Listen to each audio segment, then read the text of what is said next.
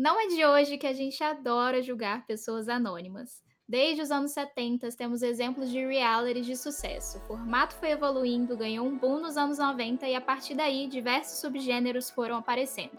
Temos realities para todos os tipos e gostos. Mas como o formato conseguiu se reinventar ao longo dos anos? Qual modelo é melhor, ao vivo ou gravado? Esses são alguns dos temas do episódio de hoje do Richas do Pop. Então, bora apresentar os participantes dessa rixa. De um lado temos Amanda Brandão, apresentadora e repórter do Adoro Cinema. Me diga, Amanda, quem você seria no BBB? Oi, gente, tudo bom com vocês? Rebeca, muito obrigada, primeiramente, aqui, né? Agradecer pelo convite para poder é, falar de reality show, que é uma coisa que eu gosto tanto. E agora, quem eu seria no Big Brother dois, no 2021? Não, qualquer, qualquer edição. Aqui você. Ah, você... qual que é a minha, minha personalidade? Exato.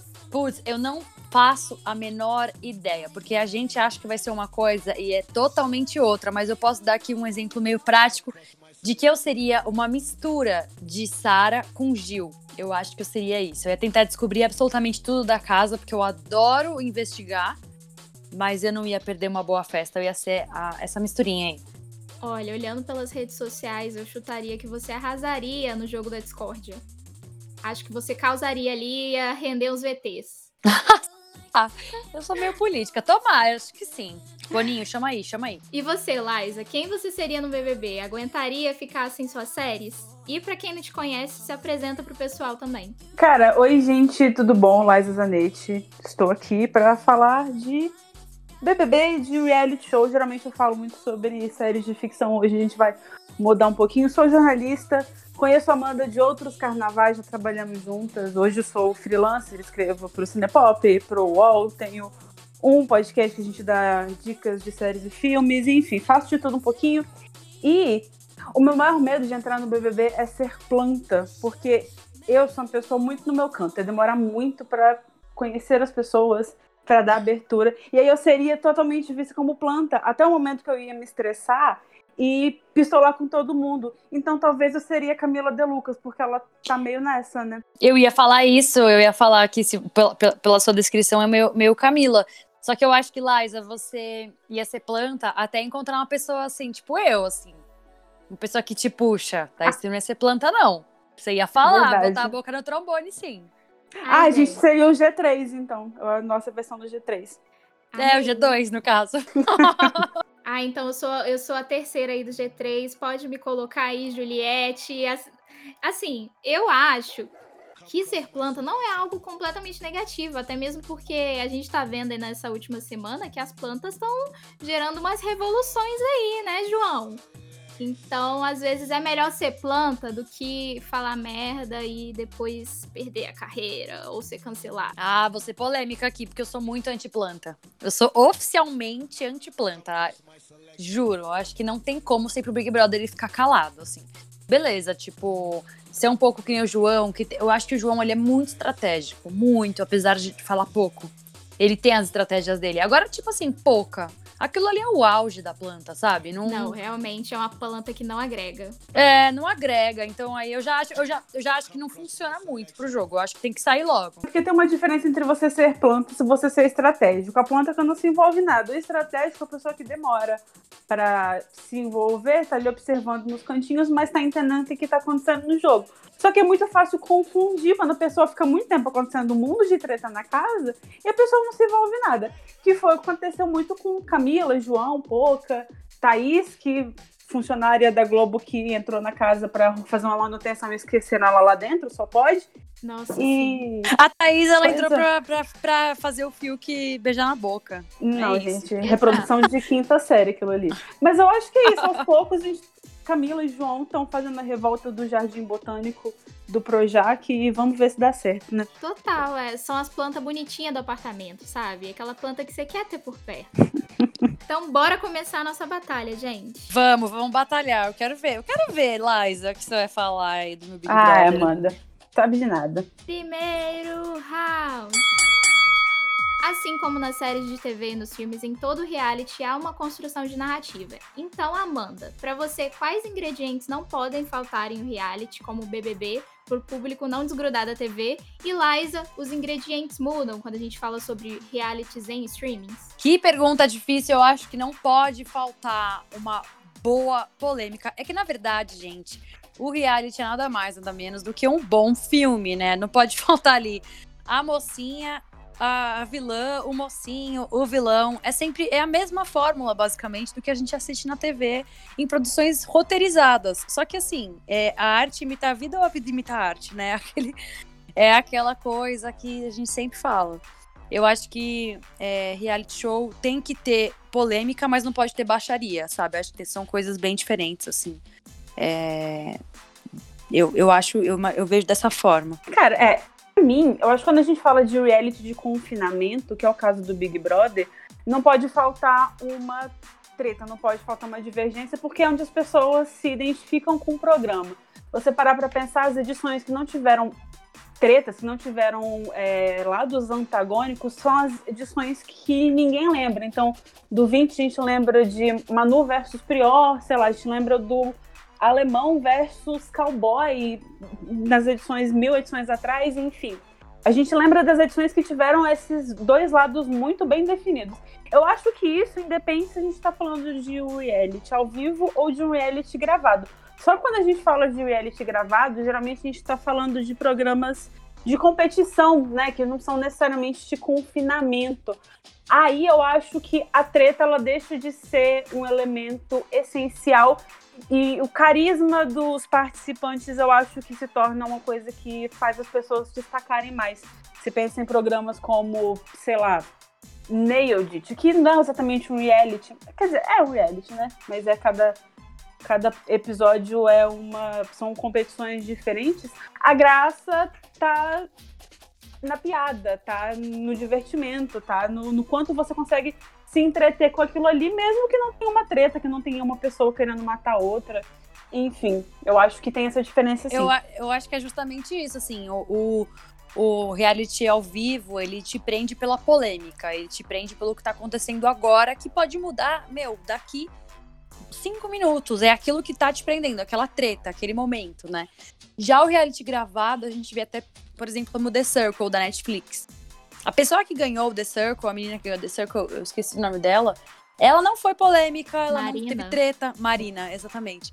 É, não teve treta, nada disso, mas ela foi extremamente carismática, que nem a Liza disse.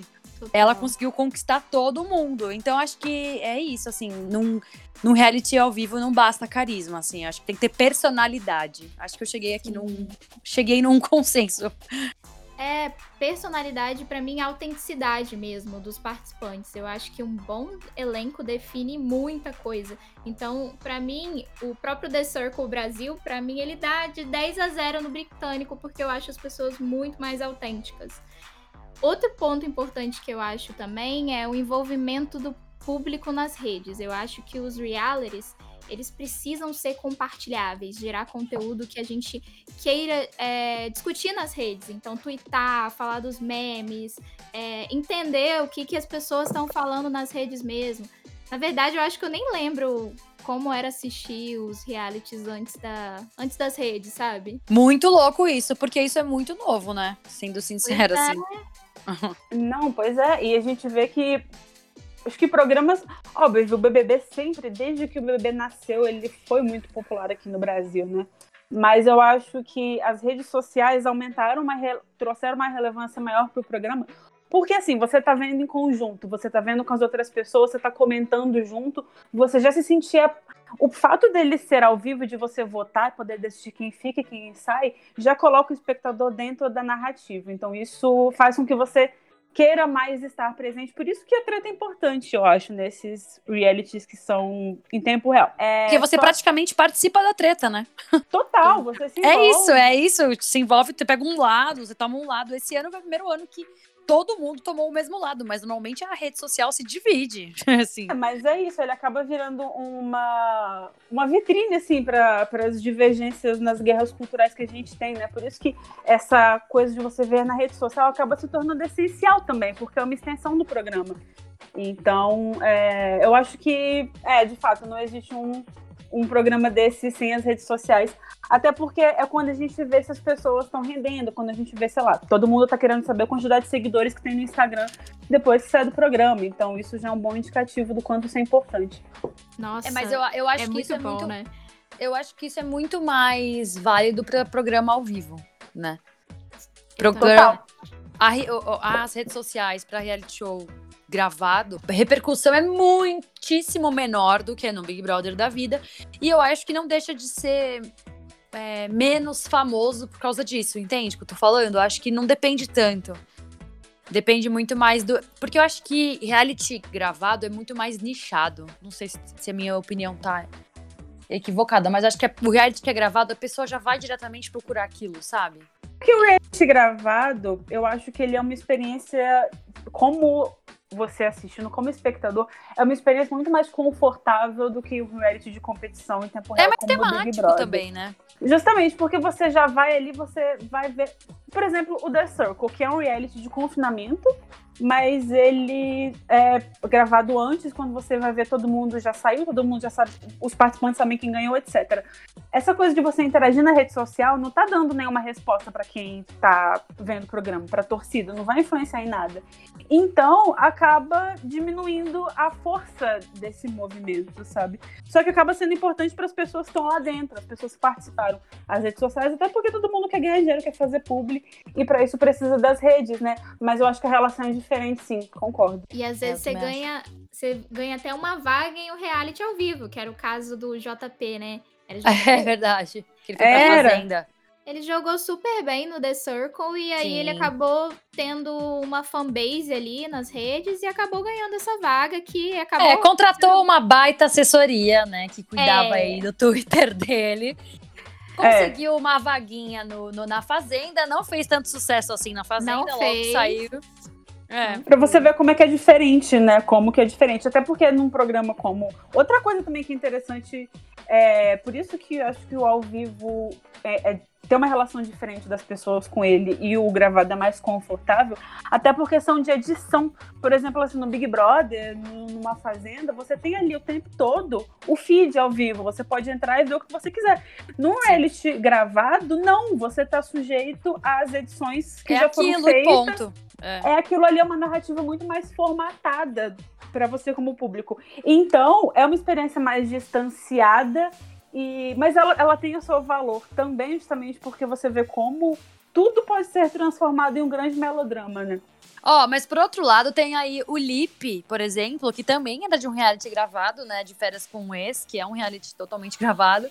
Foi pra Fazenda e fez sucesso. Então aí que entra o lance que a gente conversou na primeira, primeira pergunta, que é o lance da personalidade. Se você tem personalidade num, num reality show de ao vivo, você, você voa, você vai longe ali, até o final, se, se bobear. Agora, a personalidade num reality gravado não basta, não, não é, não é o, a, vamos dizer assim, a fórmula mágica, né? É Sim. isso. É porque assim, ninguém consegue manter um personagem o tempo todo. Ninguém consegue manter um personagem por três meses dentro de uma casa como o Big Brother, que tem, sei lá, um trilhão de câmeras e as pessoas assistindo 24 horas por dia no Globoplay. Você não consegue manter um personagem 24 horas por dia durante três meses. Você pode até fazer um personagem, mas eventualmente você vai dar um deslize, você vai esquecer, você vai sair dele um pouquinho. Que aí acho que é o caso do JP, porque ele ganhou aquela coisa toda no The Circle, porque era uma coisa muito mais. Tipo assim, é- era Com um- certeza. um- uma realidade mais delimitada, sabe? Quando ele chega numa fazenda, é outra coisa. É, e assim, o The Circle é um reality sem interação pessoal, né? The Circle é um reality totalmente ali online, enfim, a proposta do, do reality é esse. E a Fazenda você tem que lidar com as pessoas ali no, no tato, né? No, no pessoal. Aí você vê. Aí tipo, é aquilo que a gente também falou, dos estilos dos realities, né? Cada um se propõe a uma coisa. Ele se deu bem naquele, mas o reality ao vivo é outra formatação. Então não tem como comparar, as pessoas são totalmente diferentes. Pois é. Então bora falar mais disso no segundo round. Bora! Segundo round. Como falamos no começo do podcast, o reality é um formato que perdura ao longo dos anos. O próprio BBB teve uma queda brusca na audiência na edição de 2019, mas voltou a ser fenômeno em 2020. Dentro desse contexto, para vocês, como é que os realities de sucesso conseguiram aí se renovar durante todos esses anos? Principalmente aí conversando com as redes sociais. Eu acho que o Big Brother tem entrado nas redes sociais, o Rede BBB, todas as outras, é, as outras raízes né, que o Big Brother foi criando ao longo do tempo, conseguiu é, colocar ele como um hit das redes sociais. Eu acho que até 2019 ainda não tinha cravado isso, né, como um hit das redes sociais. Acho que 2020 foi o que co conseguiu colocar ele ali nesse, nesse lugar nas redes. Cara, eu acho que essa coisa da relação de um programa como o Big Brother com as redes sociais é muito mais é, o sentido oposto do que a gente está acostumado a pensar. Porque assim, a gente está acostumado a pensar da televisão querer chegar na internet, porque a gente trabalha com internet. A gente vê como que a internet é ela é forte, né? A gente, a gente, a gente trabalha com isso, a gente sabe como que ela funciona. Mas eu acho que é, no sentido, o BBB ele busca uma coisa no sentido oposto, de levar o público da internet de volta para a televisão.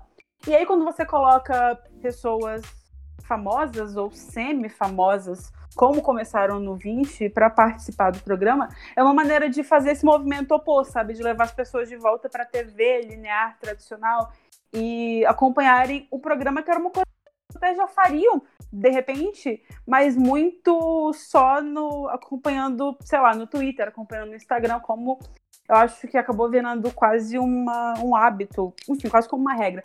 Mas Nossa, eu nunca faz... tinha pensado nisso e faz totalmente sentido. Eu acho que é, é, é basicamente acho que é uma coisa de, é, eu acho que é uma coisa de levar a internet, o povo, de, o público da internet para a televisão e não trazer a televisão para o público da internet, que a gente só estaria consumindo, a gente só não estaria consumindo lá da maneira como eles gostariam, que é interessante para eles.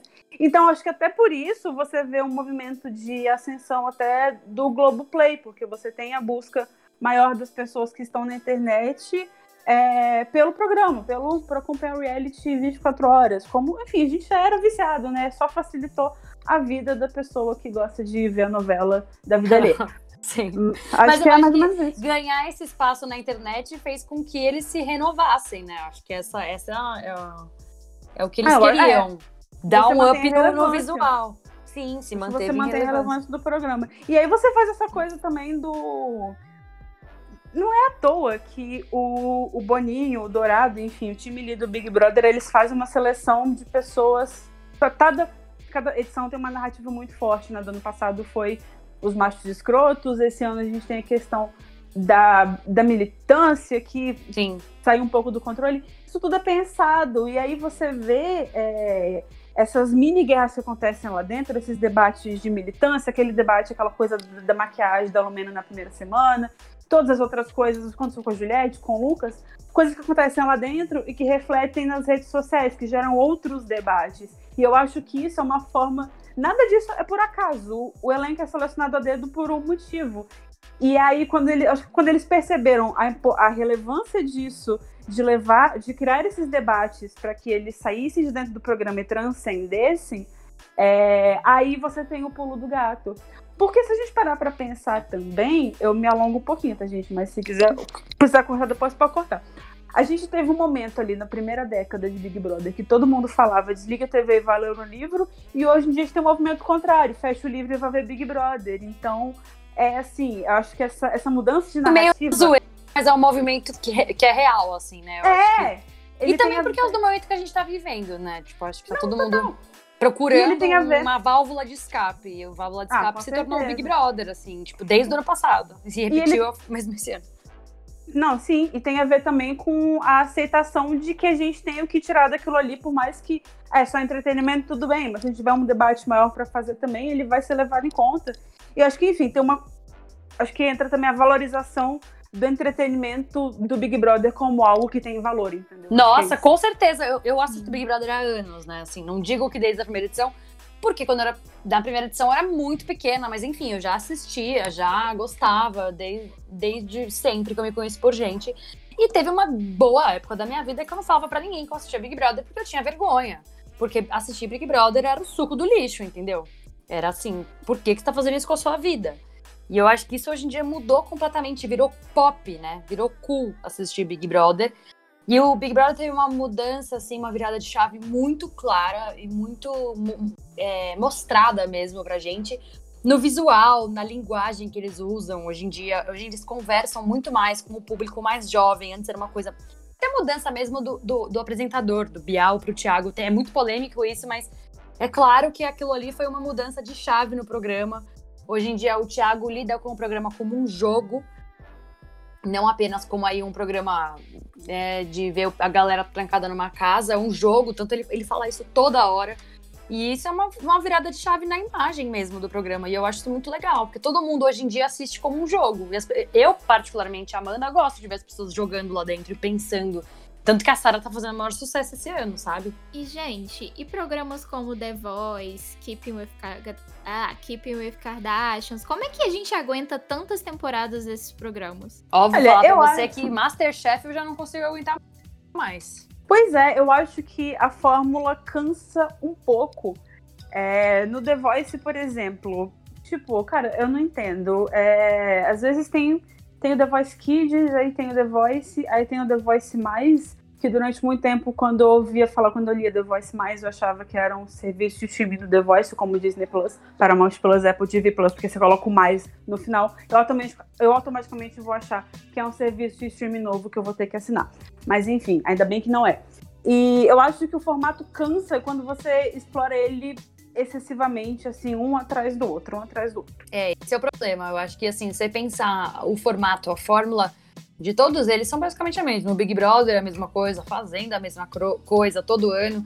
Mas o problema é o que você falou, o, e a diferença, né? O The Voice e o Masterchef, por exemplo, tem exatamente o mesmo formato e eles não exploram uma vez no ano. É quatro vezes no ano. Você passa o ano inteiro, é. basicamente, assistindo o mesmo programa. E aí, começa a ficar saturado. E não é exatamente do programa, mas é do formato. Se eles apresentassem isso uma vez no ano, talvez a gente não se cansasse tanto, sabe? Acho que não, exploram e... demais. Sim. Tanto que ano passado a Globo queria fazer mais uma edição do Big Brother, mas eles acabaram não fazendo porque nem todo mundo lá dentro concordou. Mas por mais que nesses realities de confinamento em tempo real, tem, é o mesmo formato todo ano. Tem o líder toda semana, tem eliminação toda terça, é, prova tem VIP, Xepa, imunidade, anjo, Big Fone. Todo ano é a mesma coisa, as regras não mudam, algumas coisas são alteradas com novidades. O que muda é a narrativa de dentro do programa, porque ela muda de acordo com cada grupo, com cada elenco, enfim, isso para qualquer um. Agora, se você pensa, por exemplo, um reality tipo The Circle, que teoricamente é a mesma coisa. Você tem cada elenco e o elenco ali muda e com ele muda a narrativa. Só que a Netflix lançou umas três, quatro temporadas disso, uma vez, de uma vez, assim, uma Nossa, atrás da outra, sim. em três, quatro meses. Eu vi o primeiro, gostei, eu vi o segundo. Quando falaram que ia ter o terceiro e o quarto, eu falei, ah, velho, chega, sabe? Já vi a mesma coisa. Eu tava sim. gostando, mas. Oh. E aí, Cansa acho... mesmo. É. Agora, com programas de tipo The Voice e que esses que é que são competição assim que você torce para alguém chegar até o final, eu acho que é, esse formato mecânico é o que mantém um, uma certa parcela do público ali junto, que talvez não seja o público da nossa faixa etária, é um público mais velho, é um público mais de televisão mesmo, que gosta disso, que busca esse conforto, essa fórmula até mecanizada um pouco. Mas já não é, é o que me agrada entender, mais, né? entendeu? Você já é. entendeu é. uma vez, você vai entender para sempre. É isso. Você vai ligar é, a TV, é qualquer dia da semana que estiver passando, você vai entender. E é, por, e é também por isso que continuam passando, porque não deixa de fazer sucesso. Porque é uma fórmula legal, é um programa legal, mas é um programa que, para quem tá acostumado a ver outras coisas, acaba saturando um pouco. É, você tinha falado até, Liza, do, do Big Brother ano passado, eles queriam fazer um outro Big Brother, enfim. Esse ano eles vão fazer basicamente isso, né? Eles vão engatar aí em maio, pelo que eu li, já o No Limite. eles não vão fazer um Big Brother, vai ser um No Limite com ex-Big Brothers. Então eu quero ver como vai ser isso, né? Ai, vai ser maravilhoso. Se colocarem um Projota comendo olho de cabra, eu nunca mais falo mal do Boninho na minha vida. Vai ser perfeito, eu tenho certeza. Eu quero que coloquem a Mari Gonzalez, por favor, Boninho, se estiver ouvindo esse, esse Nossa, podcast. Nossa, a cara dela. Nossa, ela é. Gente, ela é muito carismática. Ela foi totalmente subaproveitada no Big Brother ano passado. Ela tem força necessária para se manter no, no limite. Eu acho que assim, vai ser. ia ser legal se ela fosse. Mas, mas eu ia Concordo. falar uma coisa, eu ia falar alguma coisa do. Ai, meu Deus, eu ia falar alguma coisa dos realities gravados, esqueci. É porque a gente tava falando que era uma fórmula, não sei o quê. Aí você foi falar do, do No Limite, acho que você perdeu o que você ia falar antes, né? Sim, foi exatamente aí que eu me perdi. Tudo bem, vamos continuar o papo. Não, mas você pensa aí, porque agora no terceiro round, terceiro round, terceiro round, você, coment, você começou a comentar sobre os apresentadores e a gente vai falar sobre isso agora. Bora? Bora. Bora. Terceiro round. Tiago Leifert, Marcos Mion, Bial são nomes que ouvimos e automaticamente já vinculamos com os realities que eles apresentaram. Amanda, o apresentador tem papel fundamental no sucesso ou no fracasso de um reality? E Lais, esse papel muda quando o reality é gravado? O que faz um apresentador ser bom ou ruim? Mas eu quero ver você falar aí dos apresentadores dos realities gravados, hein? E esses são polêmicos. E você percebe que a, a performance deles muda extremamente, assim, né? Eu acho que o Thiago consegue mostrar uma coisa muito legal, que é o que o público tá sentindo. Ele, ele, ele passa muito isso na câmera. A gente sente muita saudade dos discursos do Bial, sim, com certeza a gente sente. Mas eu gosto muito da humanidade que o Thiago bota ali no programa e eu acho que hoje em dia isso é o que prende. Porque a gente tá cansado de ouvir já que a gente gosta de ver as pessoas exatamente como elas são. Não é, tipo, ninguém mais é um robô. E eu acho isso muito legal. E, eu, e o Thiago, ele traz isso pro, pro Big Brother. E aí eu, eu tinha falado no, no round anterior, que você mesmo falou. É, é isso, eu acho que trazer o Thiago foi uma forma de reformular o programa e de trazer ele de uma maneira mais moderna, mais é, pro jogo, enfim. Eu acho que faz com certeza muita diferença é, tanto que eu acho que no começo o Thiago foi tão criticado que o Big Brother foi um dos motivos que as pessoas começaram a, é, a duvidar do Big Brother, assim, sabe? Acho que agora que já tá mais consolidado, que tá. Não sei, posso estar errada. Que a relação, a imagem que as pessoas faziam, fazem até hoje um pouco do Thiago Leifert quando ele assumiu o Big Brother, tem muito a ver com a forma como o programa era visto. E, tipo assim, agora que a gente tá vendo do, do 20 pra cá, que a gente tá vendo a imagem dele, dá uma melhorada, né? Porque as pessoas estão começando a, a, levar ele a sério. Ele fez alguns discursos no 19 que foram me mega criticados, assim. E no 20 acho que ele teve uma apresentação boa. Esse ano ele parece não ter a menor paciência com esse elenco, o que eu acho ótimo, porque ninguém tem. É, então acho que tem melhorado sim, apesar de que ainda tem uma, uma treta ali, porque o Thiago Leifert ama falar mal do Twitter, mas o Twitter é a principal fonte de informação sobre o Big Brother, mas ele não gosta do Twitter, então as pessoas têm essa implicância com ele ainda por causa disso, principalmente. Né? É porque ele foi altamente criticado no Twitter, e aí ele acha que foi cancelado por isso, e por isso que ele não curte, mas ele foi cancelado por causa de um discurso em 2019, que eu me lembre, né? Se, se eu estiver errado, vocês falam aí. Mas que ele falou sobre representatividade. É. é, né? De tipo, ai, representatividade não importa, pelo menos aí no jogo. E a galera interpretou de uma maneira bem mal, assim, até mesmo porque foi um pouco problemático o que ele falou. Mas é aquilo, né? A galera também viaja às vezes no Twitter, mas é uma grande potência para pro, pro reality. Adoro o Thiago. Que... Eu acho que ele tá lá, assim, ele tá de olho em tudo. Ele tá fazendo ali um, uma pose. Ele é, tá posando. Ai, eu acho ele muito bom. Come, quando ele assume essa posição de ai, não gosto do Twitter, não gosto, não sei o quê, ele acaba criando uma treta para ele mesmo, sabe? Ele acaba criando um problema para ele mesmo. Mas eu acho que coisa que, enfim, tem melhorado. Agora, sobre os realities gravados, eu acho que tal, dependendo do formato, o apresentador tem uma função ainda mais importante para trazer as pessoas, para cativar o público do que num como Big Brother. Por exemplo, o que, que vai ser do Masterchef sem a Paola, gente? Alguém vai querer ver? As pessoas não estavam ocupadas para ver Masterchef. Sem a Paola, quem vai querer ver Masterchef, entendeu? Com certeza, a mesma coisa no The Voice. Exato. Tipo, a Claudinha, a Ivete, enfim, são essas pessoas que chamam, né? Total. Agora, a gente tem uns exemplos interessantes. Por exemplo, o Nailed It, que é o da Netflix, o Mandou Bem. Eu sou apaixonada por esse programa. Não sei se vocês conhecem. Se vocês não conhecem, por favor, Eu conheçam. já vi alguns. é maravilhoso. É uma competição todo o programa são três competidores, pessoas que adoram se aventurar na cozinha, mas não sabem muito bem se aventurar na cozinha. E elas têm o desafio de fazer doces, bolos confeitados e decorar da mesma maneira como é do modelo lá. E eles fazem coisas absolutamente grotescas. É basicamente um documentário para você, basicamente uma um reality para você rir de coisa de comida feia, entendeu? É maravilhoso.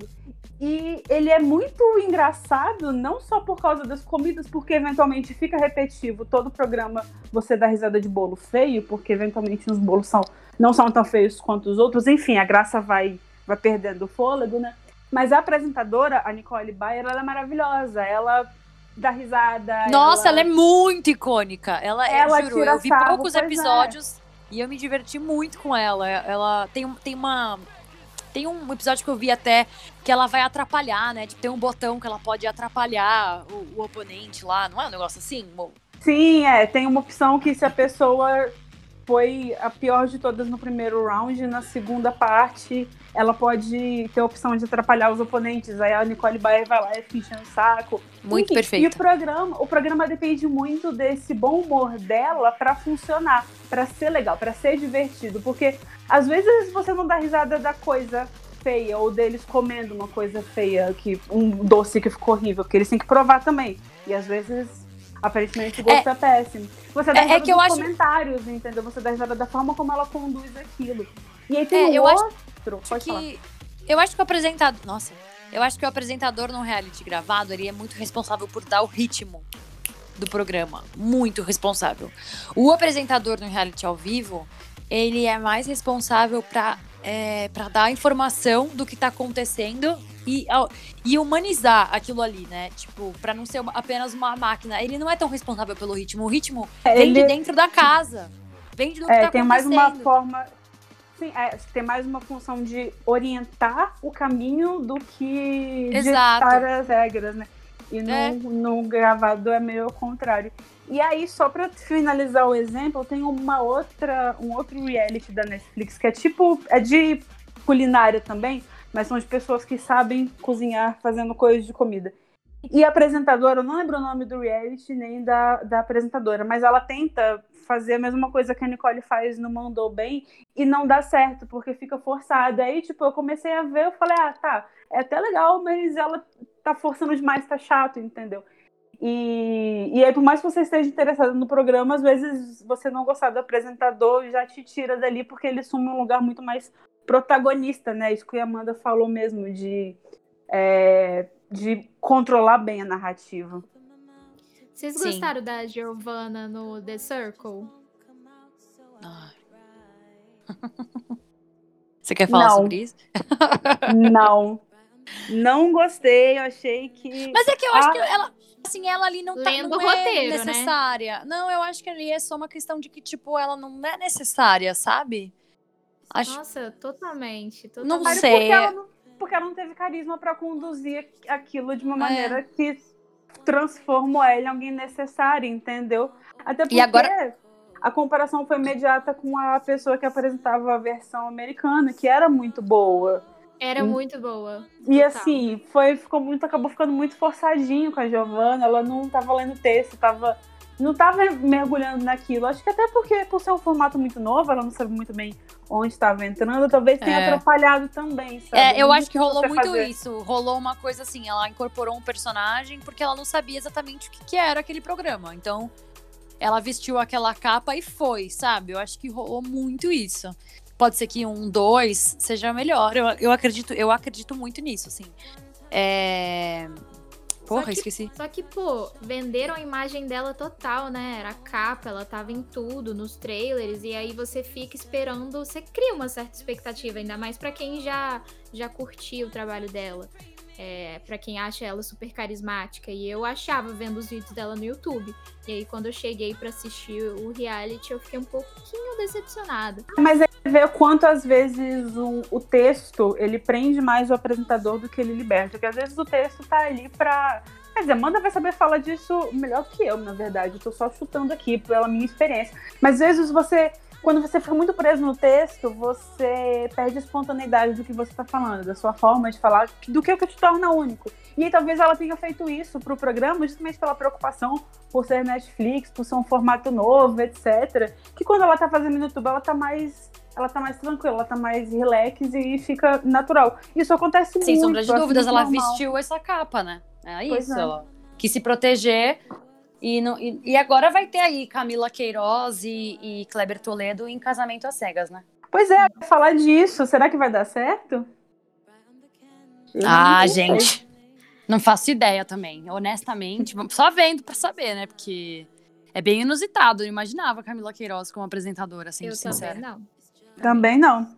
Mas vamos ver, né? Também pra falar bem ou falar mal.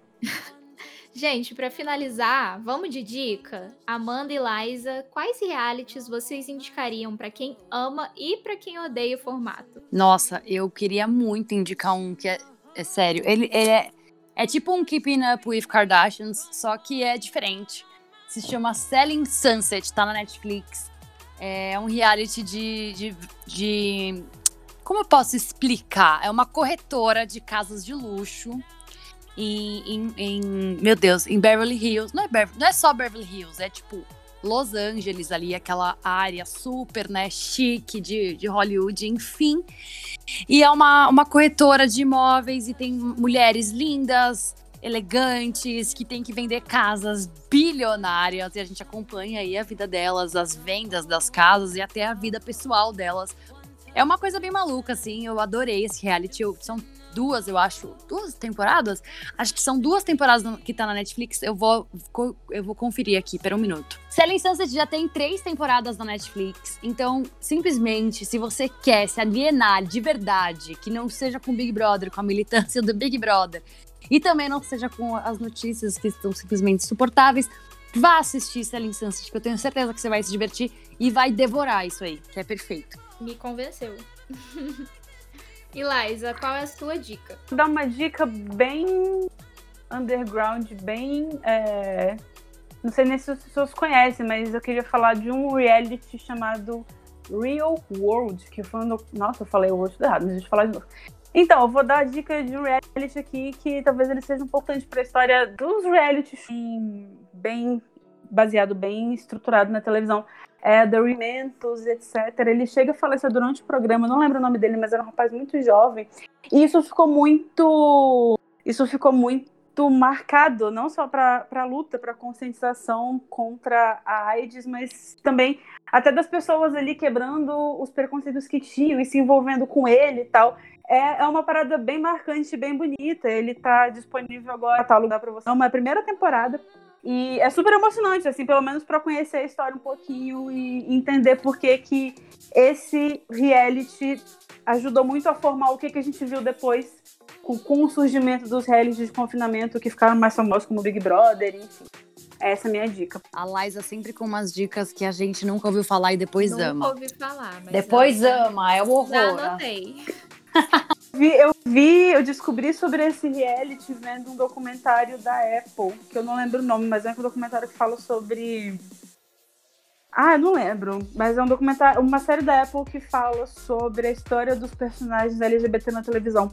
Nossa, e aí tem uma parte que muito fala desse. Eu não lembro o nome desse negócio, mas é Cara. muito bom, é muito bom. E foi lá que eu ouvi falar do Real World. Eu vou super procurar.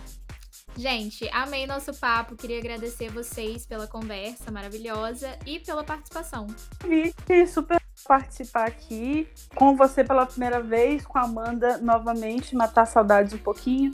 E é isso aí, obrigada pelo convite e vamos nessa. Obrigada demais pelo convite, Lais. É sempre muito bom estar com você. Rebeca, foi ótimo te conhecer aqui nesse, nesse bate-papo. No fim das contas, a gente não teve briga nenhuma. Foi só um. Olha só que, que papo viu? mais gostoso de ouvir. Adorei conversar com vocês. Brigadão.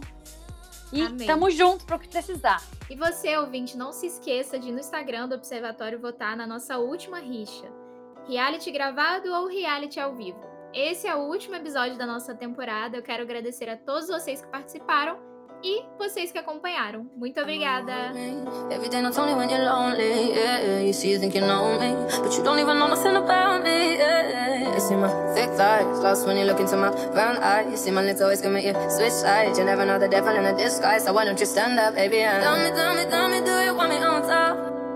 So let me show you, show you, show you. I don't need to back it up. Don't wanna hold you, hold you slow, just split you in half in my heart. I just wanna love on you, trust in you, honor you, please do the same on your part. Be honest, you want it, but I can be heartless, regardless of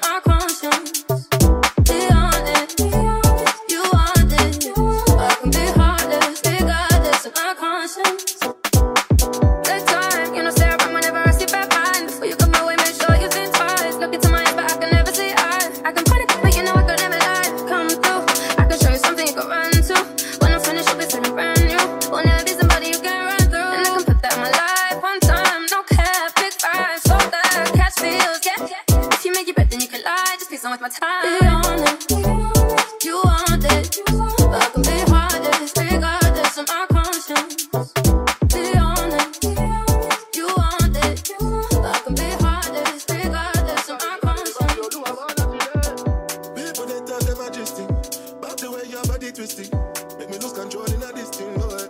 And it's all because I'm thinking of us. Don't go show me under the bus, under respect I'm under your love.